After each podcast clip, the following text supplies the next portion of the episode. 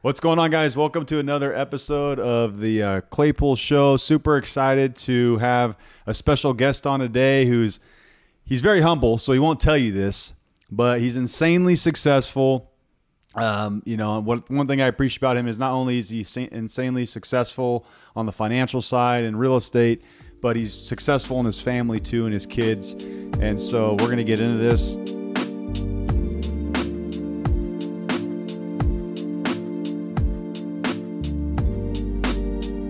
Talk about it, Jeremy. Introduce yourself, man. Uh, Jeremy Engel, uh, been doing loans for 18 years, and that made me feel a little bit old just now. Perfect. Um, yeah, I, I would say more ask away. You know, I'm, I'm better at answering questions than telling Yeah. people about myself.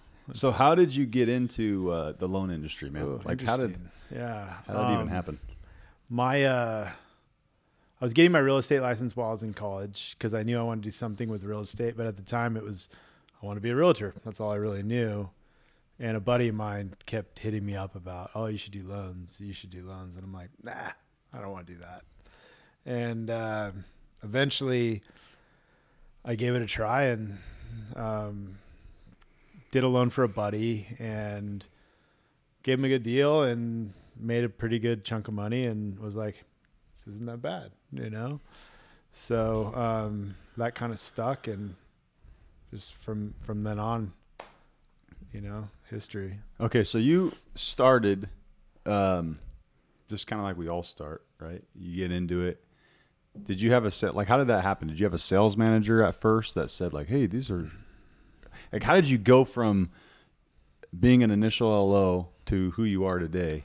Oh. You know, as Jeremy Engel. We don't have to go into the whole thing right now, but we can kind of like slowly build up to yeah, that. I think um, I just I, I didn't really. I had um when I first got in the business, it was you know 2005 and six, so it was cranking for most people. But I was the new guy. I wasn't Jeremy Engel like I am today or whatever. So I would try to get. Um, I would do the worst loans, the mobile home, whatever it was. Like yeah, I would give it a try and um, you know, eventually it started picking up. And I think the difference between me and well, and you as well, and most of our colleagues, is we don't take our foot off the gas pedal. And a lot of times people would, um, you know, do five loans, make a good chunk of money, and then chill out or go on vacation. Where, I mean, I was going on vacation, but I always joke around with people. I say I work from cool places. Right. I don't ever really take time off. Um, but I think that's what kind of took me. I and then um, my wife stopped working when my son had open heart surgery when he was really young. Um, he's totally fine now, so that's all good. But when she stopped working, there was something in my mind that said, I have to like produce you know 10x or whatever to support the whole family i mean obviously i've done pretty well with that but even today i mean today it's harder to keep my foot on the gas like it was but if i'm not going to do it 100% like i'm going to stop completely you know So you mentioned, or uh, Ernesto here, I wanted to say hello. Um, so um, you mentioned that you started in, in 06. Um, yeah Not fast forwarding too quickly, but like obviously at that time, 08 was right around the corner. yeah So, I mean, how did that, I mean, how did that impact your business and how obviously you overcame? And I, I know I started in, in 14 and I know that there was some things around that time, like the cross approvals and stuff like that, where, where, where Jeremy Engel was like everywhere. Oh, yeah. I know. And, and, but how did, I mean, that's obviously fast forwarding, you know, six years from then. Yeah. Uh, but in 08, how did you approach that, that 08 crash or whatever you want to call it? Because that was a difficult time where a lot of people did shut down. You know, obviously that would have taken the foot on the gas pedal pretty pretty hard. Yeah. Um, the good news is, is I wasn't really making much money in 2005 and six, so I didn't really have anything to lose. Um, I'd say during that time, um, in in 05 and 06, or I would say 06, 07, I was out hitting realtor offices back when people used to work in the office. So I would go around and give uh, my card. Sorry, stupid phone.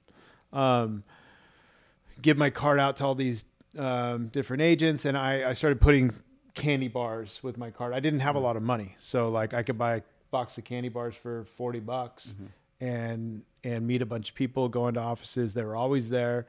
Um, so when Dude, the, cr- I just want to say that's still so people don't do that anymore, and I feel like if they are in the office, that's huge, dude. that's like it's a very boots on the tip. ground, huh? Like Yeah, very- dude, freaking a candy bar with your business card. How cheap is that, and how effective is it? It's super know? cheap, and and I would like joke around. I'm like, you guys are busy, you're hungry, you know. Remember me when you need a loan. Just cheesy, you know. But ask for the business.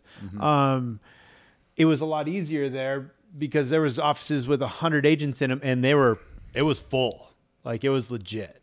Nowadays, you go into these giant offices and there's four people there. One's like back office worker and receptionist. So it, it's definitely times have changed, but so I would just strike conversations with people and they'd get to know me and, um, you know, I would ask for the business. So that's that was your marketing side. Yeah. So at the very beginning, you would say that that was like your number one thing that helped you grow was meeting with people, doing those in-person walk-ins and things of that nature. a hundred percent. Were you ever like Yeah. a phone call guy? Did you? I know some people. No, no. I mean, if I had deals in contract, but back then I didn't have much, you know, and I'd always be hitting up the other agent and stuff. I'm starting to get better about that now. Uh, For a while, I didn't have time. Like I was got really busy and and um, couldn't do that kind of stuff. But today, I'd say phone calls are are good. But the other thing is, is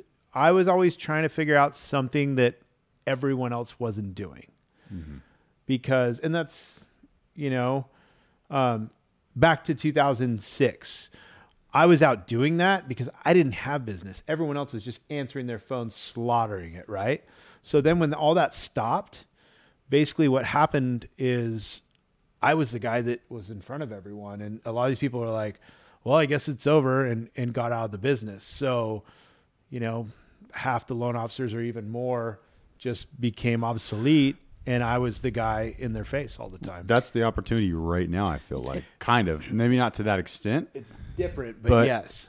I you know I think all the connections we're making and all the seeds we're planting. I hope that you know I'll exceed what I was doing in 21 by a long shot. You know, hopefully. And but I, I think the funny thing is, is that it, something as simple as that is so difficult for a lot of people. A hundred percent. Uh, like you think it's like it's easier said than done. But I remember I had a guy come in. He was an insurance agent that came into our office one time, and I was like, you know what?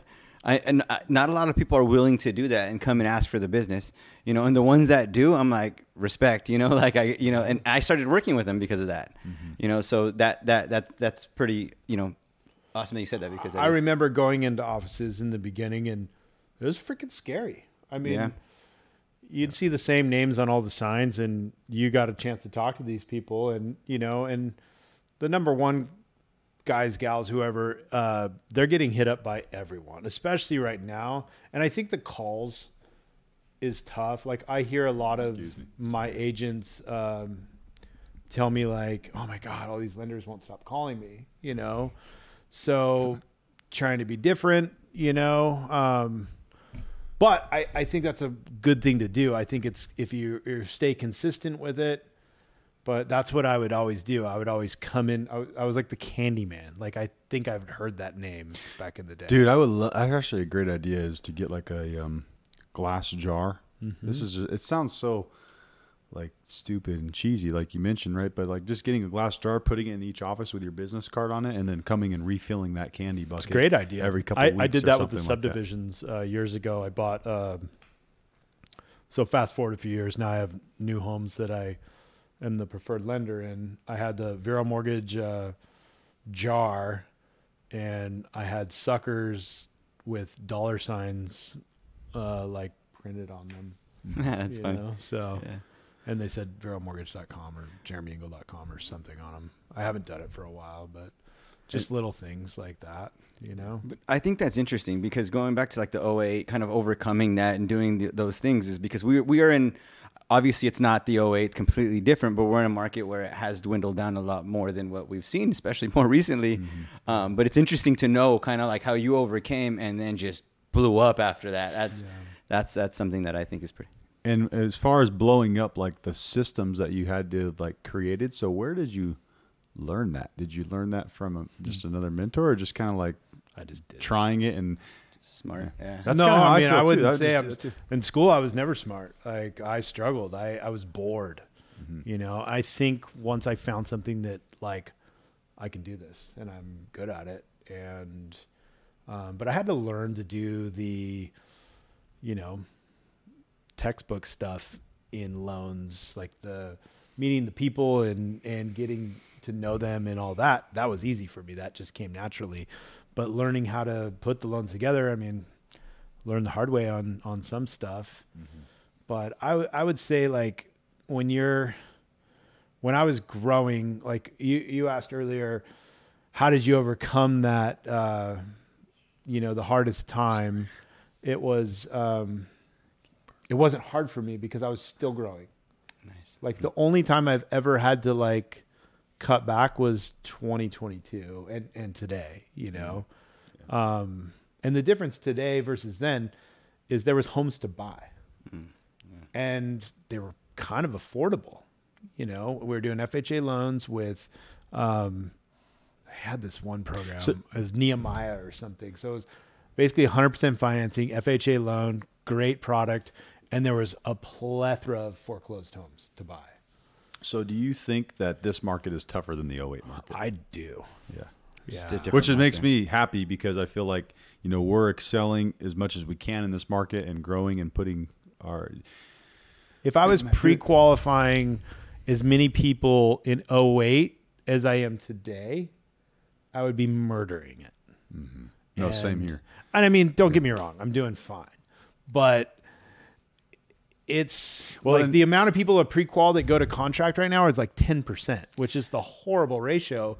But if there's no houses to buy, w- what are you doing with these pre-quals other than paying Yeah, $50 and, and to put it in report? perspective, he says murdering it. Jeremy is murdering it. Um, his perspective of murdering it is is a little skewed. All right? His perspective is, damn, I only closed sixty loans this month. So uh, Yeah. you know, Uh, that, uh, 60 is murdering it. sixty. Yeah, It's probably more like 30 or 40 right now, but yeah. it, well, personal. it's fine. personal. Than your branch. Oh, And yeah, yeah. Branch. so, I mean- yeah, you're right. Yeah. Yeah. So, um, Branch, I'd say 120 would be good.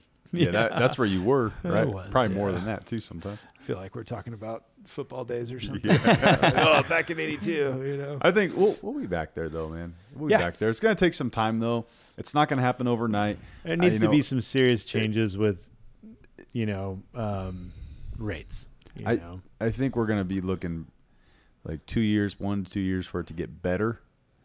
You know, a little bit better than what we're at I'm now. where laughing because I've been saying six to 18 months for the last Yeah. three years. we've all been saying that Damn it, Barry B. I know. And then five Barry years for us to be like hopefully, you know, skyrocket. We'll see though. It's- Things it's- things no- will definitely change in that much time. nobody has a crystal ball, right? So, go into a little bit about your system. Like, how are you structured? So, you're taking the initial phone call with a client, you're having that conversation, and then Allie's doing the pre approval? No, I have uh, uh, Matt and Michelle. I have two pre-qualers, and depending on volume and what they're working on, they work it out amongst each other to decide who does it. Um, and then once it gets pre-approved, um, they send out the letter. If they have any questions, sometimes they'll come back to me depending on the relationship. Um, but most of the time, they they do a pretty good job up front. And then when it goes into contract, it gets handed off. Depending if they buy new construction, it will go down one channel, and if it's um, um, I want to call Purchase, resale. it resale. Yeah, I was going to say used homes. It doesn't sound as good, you know. Um, then they go down another channel, and those two people are contract to close. So, how are you faring? Because I know a lot of people want to know this, especially the loan officers. Um, I, you do. You mentioned you do a lot of a lot of um, new builds, which is it's it's known here that you do that a, a lot of new builds. how are you faring like this constant increase in rates and having those people that are like approved from like let's say six months ago or even longer and just watching it just do what it's doing and be able to still wake up in the morning Yeah. Um, I mean, today it's not as bad because the rates have been, I mean, yes, very volatile, but they're only swinging maybe a percent. Mm. Where in early 2022, mid 2022, it was freaking brutal. Yeah, you because every month it was just, oh, we're up another percent, up another. Now people are kind of. I knew rates were going to go up. I never thought that they would go up, you know, five percent in six months or whatever that number Yeah. was. I, I thought we'd be, you know, four, five, six. I thought we might touch seven, but then I thought we'd come back down. Um, but I thought that was going to be like two year cycle, three year, and it wasn't that way. So. Yeah, that was brutal, man. I remember doing a lot of loans where I not only did them for free, if not paid to close them, because some of these people uh, had sold their homes, went into the new build, took six months. I qualified them in December. Now it's May, and their rate went from two seven five to five seven five. The builder also on some of those uh, was pretty generous on on helping some of these because some of them didn't qualify anymore with that rate. So we did well, it's double yeah buy downs and some other things. I want to point out one thing too. You talk about that. I do that too sometimes we don't like doing it, right? When we're not making anything on the deal, or mm-hmm. sometimes we're paying to do a deal. I love doing it. Yeah, it's I'm just sure. it's my nonprofit. It's just I amazing. And you know, some some people don't understand. I always call it jeremyingle.org. I need to probably buy that website. I know. It- it- it's funny because in our office we call them donuts we'll be like we made a donut Oh, that's because smart. it's, it's, it's. Sometimes I'm happy to make that on some deals. yeah Dude. as long as it closes yeah, yeah. but the but the relationship it's worth is way what more. you is oh. what you build with that. I have a deal right now that's a little bit tough, and I'm making some on it, but you know we ended up having to give a large credit, and just like it just turned into a kind of a shit show. But the agent's like, dude, I will not use anybody else, Yeah. because you are. Fr- I can't believe how like it's been a shit show. It's been a tough deal, but he sees how far above and beyond I'm going, um, and he's like, I'm going to work with you again. You Oh, know? and I, I so- 100% am letting the agents know when Oh, I'm doing that. same. You know, Yeah. Like, like, there are times where, like, the borrower, like, I care a lot, you know? And then there's other times where maybe the borrower wasn't that cool. So I'm like, why am I going to lose money on this deal? So I will definitely let that agent know that I need, you know, something in the in the future for this because you're making your commission and I'm getting completely I'm basically paying your commission, you right know, to do it. to do the deal. That's very. I never thought of it that way. yeah. Um, okay, so moving from the mortgage side, we can jump back and forth. Mm-hmm. Uh, one thing that you've been really good at is investing your money properly, Yeah. right? Uh, which is in this industry, I think a lot of people spend their money a Yeah. little too much, right? Buying things they shouldn't. Yeah. And so, I mean, you have, you know, a lot of rental properties that are paid off, you know, and I say that because it's a it's a statement. It's not um, just rental properties that you have, which is a great thing too, but you have the cash flow, like the true passive income, and you could retire today if you wanted to. You say you couldn't, but you could. Yeah, my at the end of the lifestyle's changed a little bit since since then. but yeah. yeah. But so what kind of got you into the investing side of things? Who did you just learn that? Because I know you're partnered with the Osbornes on a lot of things. Did that help you out in that journey, or You know, um, that definitely helped me grow in Fresno bigger um, as a loan officer. Um, in the beginning, uh, Mike actually was just flipping; he wasn't holding, and we used to have conversations about that. And I would tell him to hold. I would say like um, my dad had a couple rental properties over the years, but sold them. And then my father-in-law um, has quite a few rentals, and he's probably the one that taught me the most about that. And then um, another guy my dad knew um, held some rental properties, and it was just like everyone I knew that was really successful had some sort of rental properties. Um, the other thing I saw is so when remember in 2005 and six, like I was mowing lawns on the weekends while and my wife was helping me when we started and when I moved to the valley and um, so we we were just I mean we weren't struggling, you know, because we didn't we came from college, like we were used to living a, a really minimal life. Um, but I I remember watching friends that had the new Porsches, the M5 when it cost X amount more, lose everything. So my wife and I, before we even bought the house that we lived in at the time, we had acquired uh, quite a few rentals. Every time we'd make money, and we didn't have kids, so you know we were every we we made a lot of money when you don't have kids. You know, even if we weren't making near the amount we do today.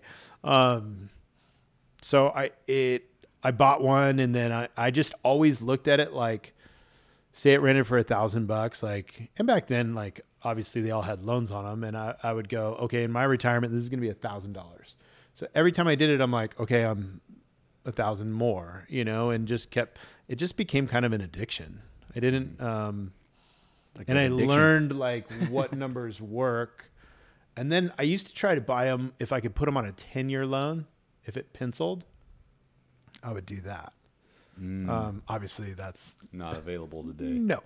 if it was 15 I'd be buying houses and not sitting here. you Yeah. know.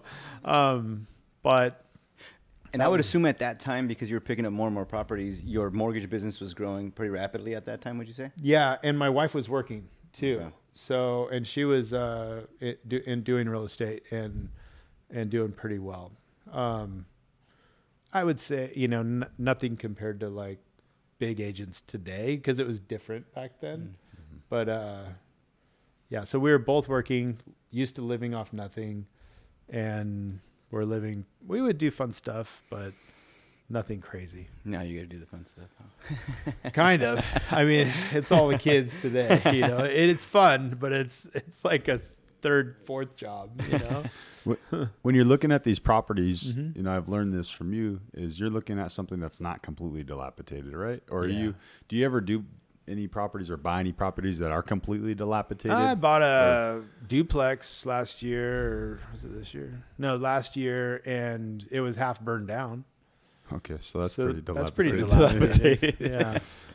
Um, But also too, you have the resources and cash that you just you just buy this thing outright. You're like, I'm just gonna Yeah. do the So in that case, like you had to. There's no way you're going to get a loan on it. Um, That was kind of a pain in the ass, um, but it, it it worked out. I bought it for 150, and it took about sixty thousand to get it back up to par. The only and and well, my handyman lives in one unit, so it's probably twenty four hundred a month income if I were to have it at market rents. plus all the tax benefits of owning. 100%. Right, that's the bigger- the cost segregation. That's the bigger part is the tax benefits. Uh, so when you're looking at these properties, like if you're Um, That was a home run. Yeah. So like it was the the problem was is that took about a year to get everything. There was a lot of city stuff you had to do, you know, so that kind of stuff can eat it, especially if you're borrowing the money. Mm-hmm. Like if I was starting back in the day, there's no way I could do that. Right. You know. Unless you get private money and you want to take that risk on, but if it's 12 months out and you have private money for 12 And you months, never you're know what getting come up. You just lost 12%. Yeah. So, um, That's a good point. You just lost 12% right away. Yeah. Yeah. Or that property just cost you 12% more. Um, So I would say if you're going to borrow hard money, borrow it where you can move it fast if you have to. Now, in that case, like if I would have had to move it fast, I would have been stuck, you know, mm-hmm. because there was red tag from the city and all that kind of stuff. And probably could have done it faster, but I have cash flow and I have a, mortgage company I'm trying to run as well. You know, Right, so And you're buying, again, you're buying these properties cash, so you don't have a private loan on it. So it's like, and at the time, not- I mean, now you can get quite a bit more money in the bank, but I was getting less than one percent or something. So it was either my money sitting there making nothing or here making nothing. You know. right. That makes sense. So, um, but yeah, you're right. I try to look for stuff that, you know, just needs a little fixing up. You know, in the beginning, I one of the first houses, I probably like the third house I bought, I went through and my wife and I, like we're young, you know, we're sanding down the floors, fixing it all up, put new windows in it, and the tenants thrashed it. You know, and I, from then on, I was like, you know what, paint, carpet, done. You know, Yeah. now nowadays I'll go through and uh, put countertops in and do a few things that I mean, granite countertops, yeah, they look nice, but also they're freaking bulletproof. You know, I'll uh, put LVT throughout the whole house. Um, LVT for people that don't know. the oh, uh, it's like this. I don't know what LV laminate something. It's- Laminate, okay. It's, basically uh like a. It looks like real wood, but it's it's made from like plastic composite, Mm. and it's bulletproof. So um, you basically want to not have to replace things every time someone moves out. So the longevity, like if a house needs paint and it's like starting to peel, I know that if I paint that house, I'm gonna have to paint it again in three or four years because it's just gonna start peeling behind it. I rip it all off, restucco the house for seven grand. Now I didn't spend 2000 2500 painting it and have to do it again. You know, And see, that's the mindset that people don't have. Like you're thinking two, three, four years I'm down thinking the road. 30 years down the road. Right. Yeah, Yeah. 30 years down the road. Some people are like, oh, if I have to pay this now, Yeah. more now is, you know, not what I want to do. So Well, I no, that's a mentioned- testament right there. I, man, I to how- mentioned why to you're you so my successful. my AC guy will throw a used AC on one of my houses if I need. Well, to me, I'm like, oh yeah, it's a way better deal short term, but now I'm going to be replacing it again in five years. Or if I Mm-hmm. put a brand new one on it, it could last me 20, 30 years and just kick the can further down the road. You know, So, what would you recommend to somebody like uh, me, or even Ernesto, getting into this game? You know, I bu- I have two rentals. I have one. Well, I have more than rentals than that, but I'm have two under contract that I'm working with right now. Yeah. The one that you helped me just buy. Yeah. And then there's another one that I'm in contract with. That one's going to be a lot cleaner. And there's a third one that popped up, and I'm like, "Ah, I I could do it, but I'm like, do I? I'm realizing after this one came back with an eighteen thousand dollar pool repair that I'm not going to do. I'm just going to bury the pool and some other stuff. I'm like, okay, so you know, I probably need to slow down a little bit, Just pump the brakes and just see twice, what happens know? with these two. make sure there's fluid in those brakes. Yeah, exactly. Get these two dialed in, and then move on. So, at what point do I start scaling to buy five, six, ten a year? You know, I guess just when I get more, more. more I would say when the opportunity arises, um, don't be in a big rush to be Donald Trump the next day. Mm-hmm. You know, um, there's pluses and minuses. I could be 10x what I am today if I would have taken more risks, but I sleep good at night knowing that if I stop working tomorrow, all my bills are paid. And what would you say right now, like he mentioned, just to kind of add on to the question that he had, is um, if you're looking to get into that, and and because I know you mentioned early on you were kind of doing the most, right? And then you're just like, well, that wasn't worth it, and kind of taught you kind of one of those things that you kind of learn as you go. Um, but right now, obviously, we're in, we're in a little bit of a, of a difficult market. I know I've been talking to Corbin a lot right now. He's picking up properties, um, especially in this market. Um, what would you say for other people that are wanting to? Because people do call us and they'll say, "Hey, I want to start buying investment properties, but right now is not the time because of of of the rates and, and the current market." What would you say to those people um, as, to do so? You mean to like talk people into buying investment properties today, or Just like what? Yeah, exactly. Like, is that something that? I mean, I have would- people come through my office a lot, and a lot of people come to me because they want to get pre-approved for a investment property. exactly those. yeah. But see, when you're buying an investment property retail today, mm. unless you have some big tax consequences that you need to offset, it doesn't really make financial sense unless you're buying wholesale junk that you can fix up for some sort of upside.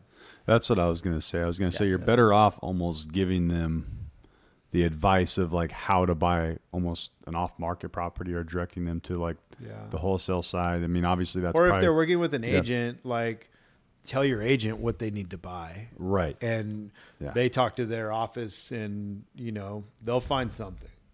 But if they're trying to come buy some four hundred thousand dollar house to hopefully make hundred dollars a month, It's not going to pan out. Yeah. I mean, you could bank on rates being lower, which I am, but also I always try to put people in situations in case it doesn't. Yeah. You know. Okay. You know, No, that was just that was my point. Yeah, I was asking. Um, just because we do get that right. We get the people, you know, and and I show them the numbers. I mean, numbers don't lie. Yeah, you and that's know? what I, I take them to rentometer.com and I'll be like, look, here's what you can. Cause some of them are brand new in investing and they know nothing. yeah, and they're So trying to they're- buy brand new houses. And exactly, and they're trying to rely on you for that information. So I'll show them, be like, here's my, here's your mortgage payment. Here's what you're going to probably get in rent. If you're okay taking a seven hundred dollar loss every month, go for it. But I wouldn't do it. yeah, unless know? they're buying a five hundred thousand dollar house and they need to offset Taxes, one hundred fifty thousand dollars in tax. Right. that, would be helpful. right? Because you could do a cost know. segregation, and those 100%. properties will eventually cash flow. Yeah, and I mean that's when what's we're dead. No, I'm kidding. pushed me back more into. I mean, long term. I bought houses in 2005, like the worst time you could ever buy. Mm-hmm. And in 2008, I looked really bad on paper. Did I like it? No, but I just kept making the payments. And then in 2010, they came out with some program where my 6.5% interest rate on the 30 year fix now became three and a quarter on a 15 and I refied all of those, and well, guess what? They're all paid off now. You know, so yeah, 2005 was a great time to buy long term, and so is Mm-hmm. As today. you're looking at it that way. Yeah.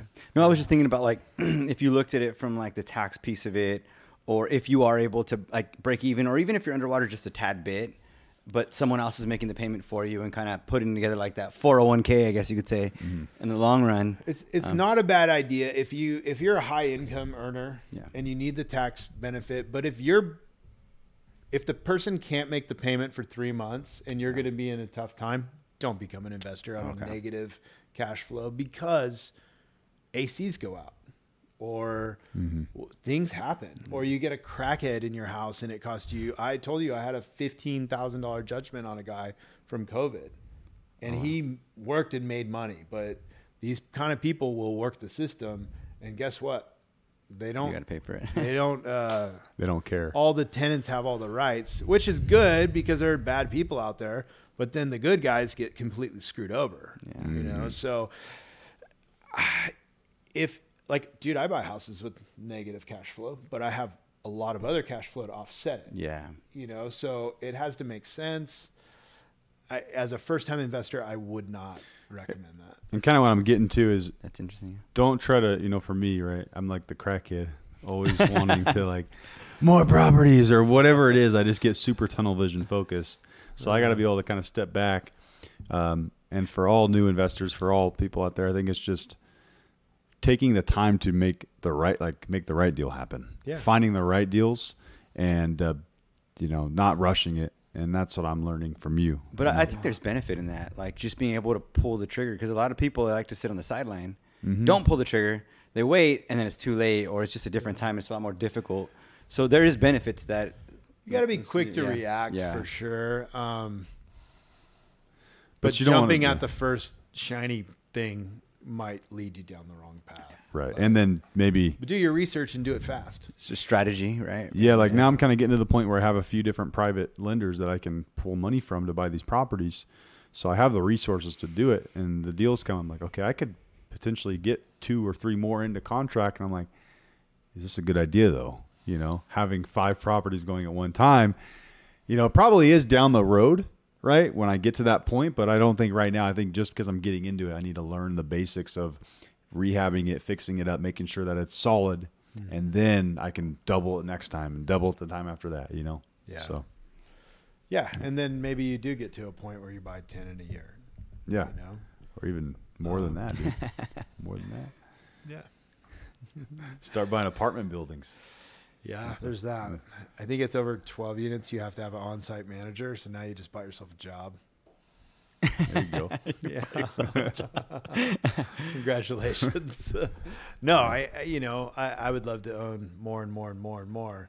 Um, I think now I just think about it a little bit. Like, do I want to deal with this? Do I want, what's the upside versus the downside? And what are some of the downsides?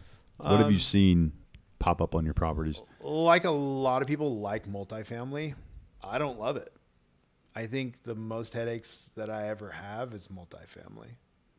Um, because you got multiple families living on one parcel that are neighbors, and it's your house. They they kind of. I had a fourplex, and they kind of like intermingle and create like a little tribe against you dude, I if they want like something. I'm serious. guy was like, uh, "My neighbor's smoking downstairs." I'm like, "I don't freaking care. Call the cops."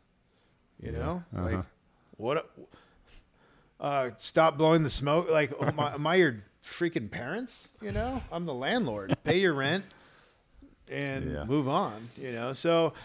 And and you get a little bit better pride of ownership or, or tenantship with with a single family. Like uh, we I drove by one of my properties. I'm like, wow, guy really takes care of it. You know?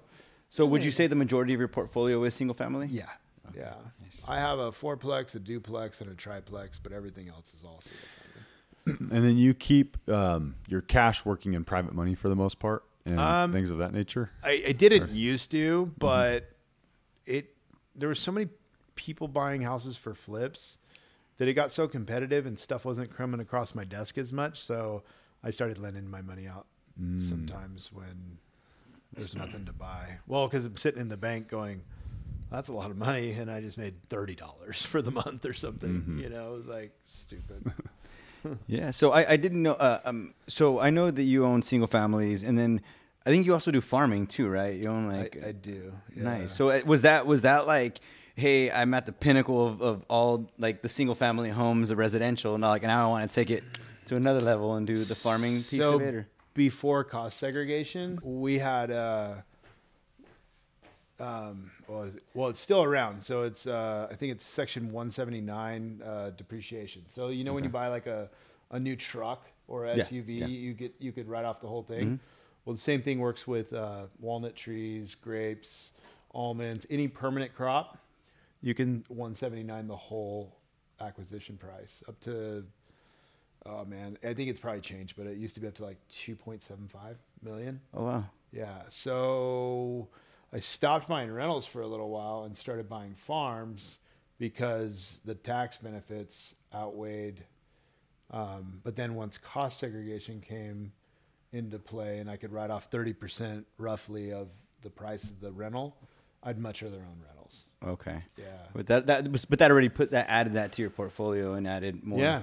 more income. How do you feel about that? Like how do you like like like owning the farmland and, and, and that as far as I mean, long term, I think it's good. I have like some solar deals I'm working on right now, Nice. and if those go through, it'll be pretty lucrative.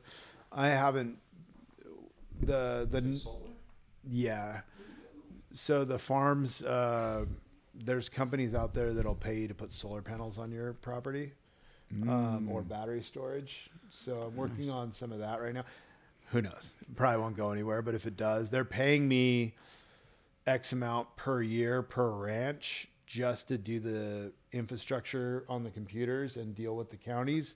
If it gets approved, then you know I think minimum's like two thousand an acre up to three thousand an acre annually. And he may have asked this, but how many acres do you have?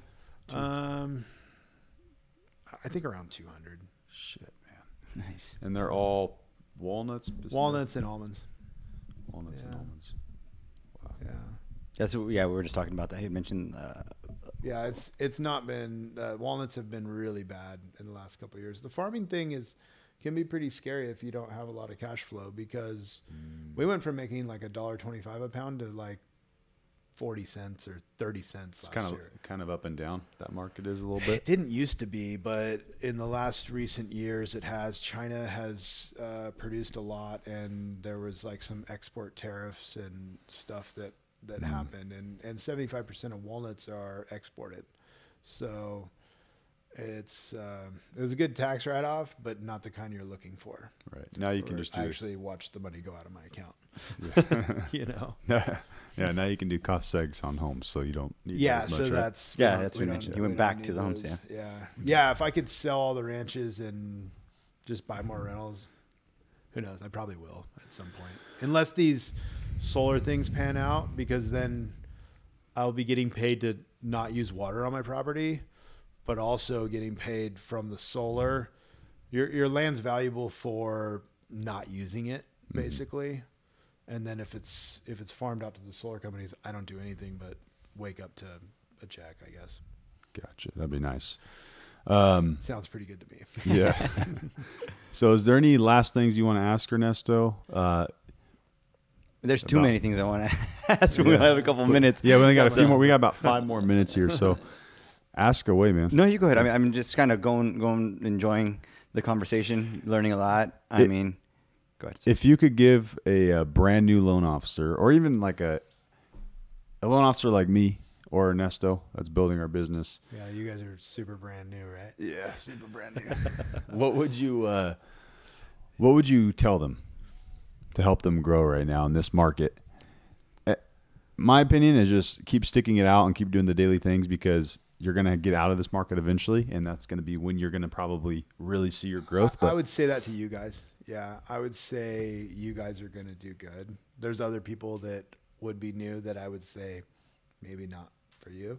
right, You know, um, yeah, it's it's going to be tough. because how long can you weather the storm is the real question, right? That's the truth. and that's what a lot of people are noticing now, and they're starting to get out in different industries. They're going into solar. They're well, trying the to do other hard stuff. part is you look at my story, and I was one of the ones that, I mean, I guess, very successful from what I was in 2006, and I stuck through it, but I didn't know anything else. So I think people see that and they stay in the industry longer, but maybe they shouldn't have been in the industry in the first place. See, you you, mentioned this before, right? There, and I've mentioned this before. There's people that have been doing this for so long, and I Yeah. look and I'm like, why are they not farther along? think we- we more- we- like, what did they do? Were they just lazy? Were they not? No, Well, they just don't have the right personality, uh, in my opinion. It's just Um, it's just the growth, right? Like I think we were talking about it last time. Um, that it was like there's people that are that are 20 years in the business or however many years in the business, but it's like it's not 20 years, it's one year 20 times, right? There was never any growth year over year. They're doing the same things that didn't work. I like Right. the way So- you said that. And they're So- not constantly growing or trying to, you know, improve. And I know you you've mentioned, oh, I don't read books very often. The one that I thought was funny was the the thing that we event that we did. You said I read James and the Giant Peach or something. Yeah, but you, good book. yeah, but you I don't was give your- forced to read it in fourth grade or whatever. But you don't give yourself enough credit in the fact that you are constantly growing. I feel like, and you're on like I, the, all the conversations we've had, you're always thinking like, how can we make things better? How can we improve? You're always open to hearing other people's opinions on things, even if it's me who's way, you know, newer than you. So uh, I think that's a testament to always being growth minded and always wanting to like push yourself further forward. As hard as it is to hear constructive criticism, it's the biggest blessing you could do for your business because you're going to go, shit, that sucked, but mm-hmm. why? And I'm always going, I, I'm always asking the question, well, this happened. Well, why did that happen? And why is it ever going to happen again? And mm-hmm. what can I change to make that better? Yeah, that's growth right there. and mm-hmm. you're always thinking about how do I make my system better? Because I mean, obviously I operate on a pretty high level, but like I'm, if people say, "Oh, you're really good," yeah, I'm still I'm learning every day. Sometimes not the fun ways, but you know, Right. um, and you always got to have that mindset, you know. Yeah, Um, you can- I think the difference in when you guys ask, "How am I gonna?" You guys are doing all the right things. It's just tough market today. The people that we talk about that make the same ten years ago as they do today, take out the the market shakes, is just because they're comfortable, and. I don't think I'll ever be comfortable. Unfortunately, I wish I could. Mm-hmm. I'd be done. You know, Yeah. And I, and I think that's interesting because you mentioned the whole thing about how you don't like to read books, and I think that that what books are is they take a lot of people that think like you, and they extract all that information and they write a book about it. Dude, that's and true. And then we read it, and then we say, okay, if they're doing that, if we pretty much do do what they did, then we can grow, and that's another form of doing it. But sometimes people have it just Dude. I mean, if, if you can implement those things, a hundred percent. But there's a lot of times I listen to podcasts, so it's Yeah. kind of like reading a book. yeah, same, yeah, yeah, Um, exactly. And I will straight like try to just email myself, like I did it this morning, Mm-hmm. um, and try to come up with.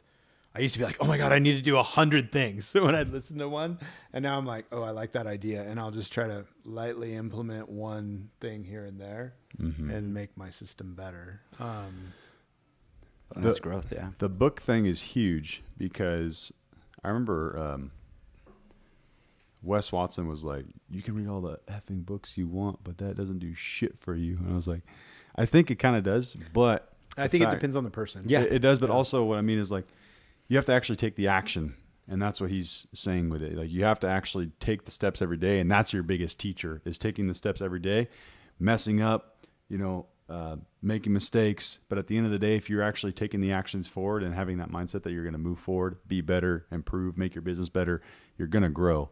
You know, so that's All right. I'll I'll admit I did read Rich Dad Poor Dad and Atomic Habits. okay. Yeah. and James and the Giant Peach. there you go. But I, I think it, it's true though. Podcasts are a, a form of modern books. That's why Audible exists. Yeah. You know, it literally it's what books are today. So that that is still you know Yeah. potato potato. You know what I mean to a certain degree. Yeah. Books are a good tool, but they're nothing without taking the action. You know? Exactly. That's It was the it, what is his knowledge is power, but action. You can know everything in the world, and if you don't do anything, then it doesn't matter. You're just a really smart person. Yeah. You know what I It's mean? like having a bunch of bullets and no guns. exactly. Yep. Yeah. And that's a good point. So, Yeah. all right, guys, we're gonna wrap up. Jeremy, thanks for coming on today, bro. I All right. appreciate your insight, fun. your help, dude. And uh, do you want to leave it with anything, Ernesto? No, that was just a lot of interesting stuff. I, I know that we kind of squeezed it into a short amount of time, and it was it was just I think it was just gold Yeah. nuggets.